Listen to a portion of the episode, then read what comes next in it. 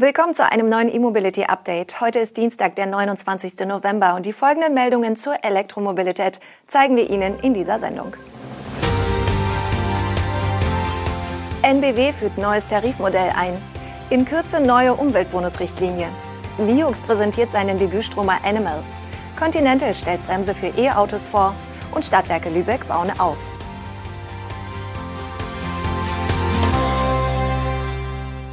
Die NBW hat für ihren Ladedienst Mobility Plus ein neues Tarifmodell angekündigt. Ab dem 17. Januar gibt es drei Tarife mit festen Preisen. Die gute Nachricht, dabei wird die Unterscheidung zwischen AC und DC abgeschafft. Und die schlechte, im Schnitt wird die Kilowattstunde dann um 27 Prozent teurer.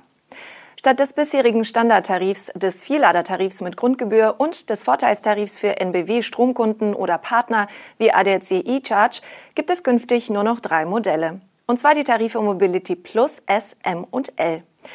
In allen drei Tarifen gelten einheitliche Kilowattstundenpreise für Normal- und Schnellladen. Im Ladetarif S ohne Grundgebühr kostet die Kilowattstunde 61 Cent an NBW-Ladepunkten und 65 Cent bei anderen Betreibern. Ab dreimal Laden pro Monat soll sich laut der NBW der Tarif M rechnen. Die Grundgebühr liegt zwar bei 5,99 Euro pro Monat, dafür werden an NBW-Ladepunkten noch 47 Cent je Kilowattstunde und bei anderen Betreibern 57 Cent fällig. Ab sechs Ladevorgängen pro Monat soll sich der Tarif L lohnen. Dann liegen die Kosten noch bei 39 Cent bei der NBW und 50 Cent bei anderen Betreibern. Allerdings fällt die Grundgebühr mit 17,99 Euro dann auch entsprechend hoch aus.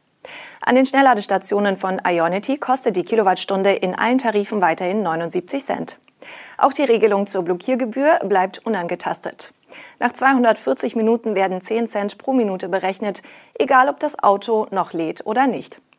Die Blockiergebühr ist jedoch bei 12 Euro pro Ladevorgang gedeckelt. Die lange erhoffte kundenfreundliche Ausnahme für das Laden über Nacht kommt also nicht.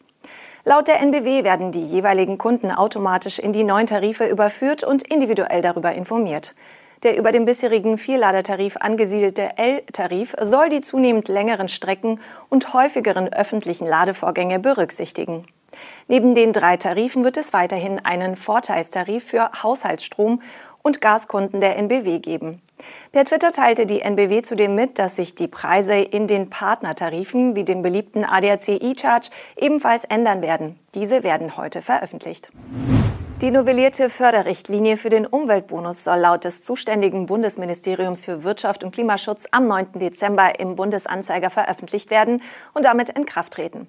Der genaue Inhalt der Richtlinie wird also Ende kommender Woche bekannt. Derzeit gibt es nur Medienberichte zu den Förderdetails. So sollen zum Jahreswechsel Plug-in-Hybride ganz aus der Förderung fallen und der Fördersatz für rein elektrische Autos sinkt. Nach Auskunft des Zentralverbands Deutsches Kraftfahrzeuggewerbe wird es gegenüber den bisher bekannten Entwürfen wohl nur eine Änderung geben. Ab September 2023 sollen wohl nur noch Privatpersonen vom Umweltbonus profitieren. Gemeinnützige Organisationen finden wie auch schon Unternehmen und Kleingewerbetreibende keine Berücksichtigung mehr.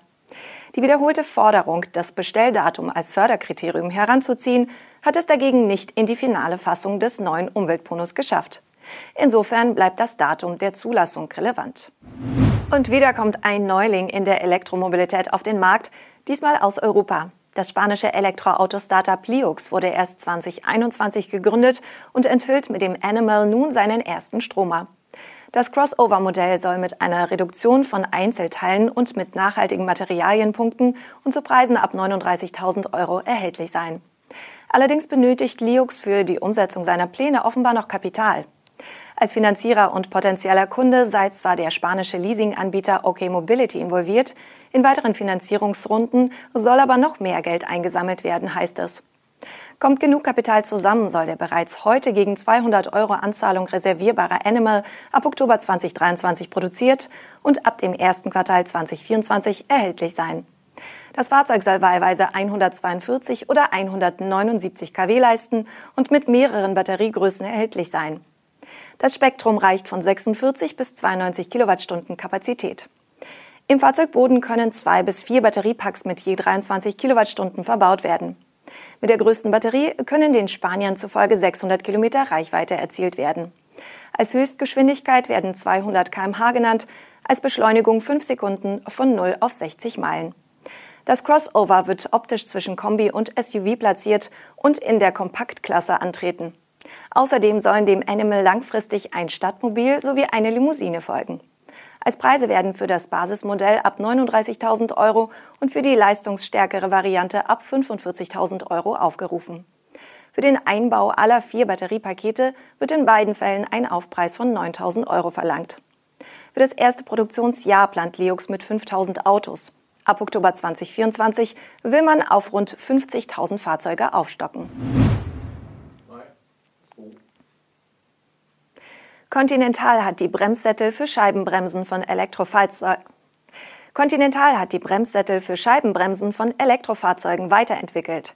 Die sogenannten Green Caliper sind deutlich leichter als bisherige Konstruktionen und haben ein geringeres Restschleifmoment.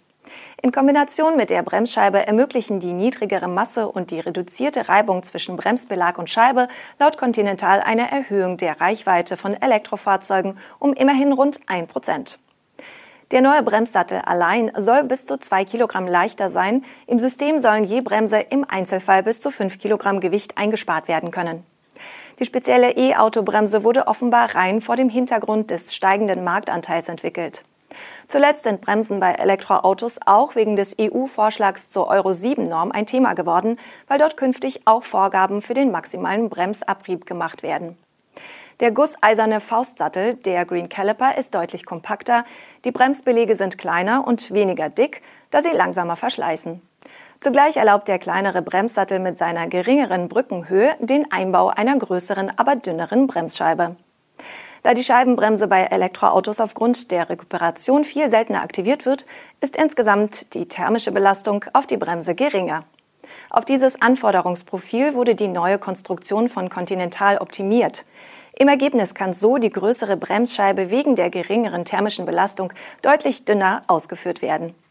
In zwei bis drei Jahren könnte das System von Continental in Serienautos zu finden sein. Die Stadtwerke Lübeck haben ihre Ausbaupläne für Ladeinfrastruktur vorgestellt. In den kommenden beiden Jahren sollen 300 neue Ladestationen entstehen. Als erster Schritt wurden gemeinsam mit dem Citypark neun AC-Säulen mit je zwei Ladepunkten in Betrieb genommen. Derzeit betreiben die Stadtwerke Lübeck in der Hansestadt und der umliegenden Region 115 öffentliche und etwa 150 private Ladepunkte. Ob alle der geplanten 309 Ladestationen öffentlich zugänglich sein werden, geht aus der Mitteilung nicht hervor. Klar ist aber, die Zahl der Ladepunkte wird sich mehr als verdoppeln. Als Lieferant wurde Compleo beauftragt. Bei den neuen AC-Säulen im City-Ladepark handelt es sich auch um Produkte des Dortmunder Herstellers. Im Zuge des Ausbauprogramms der Stadtwerke Lübeck werden zusätzlich auch 60 DC-Säulen entstehen. Hierbei kommen Hypercharger von Airpetronic zum Einsatz. Das war unser E-Mobility Update am heutigen Dienstag. Wir wünschen allen Zuschauerinnen und Zuschauern einen tollen Tag. Tschüss und bis morgen.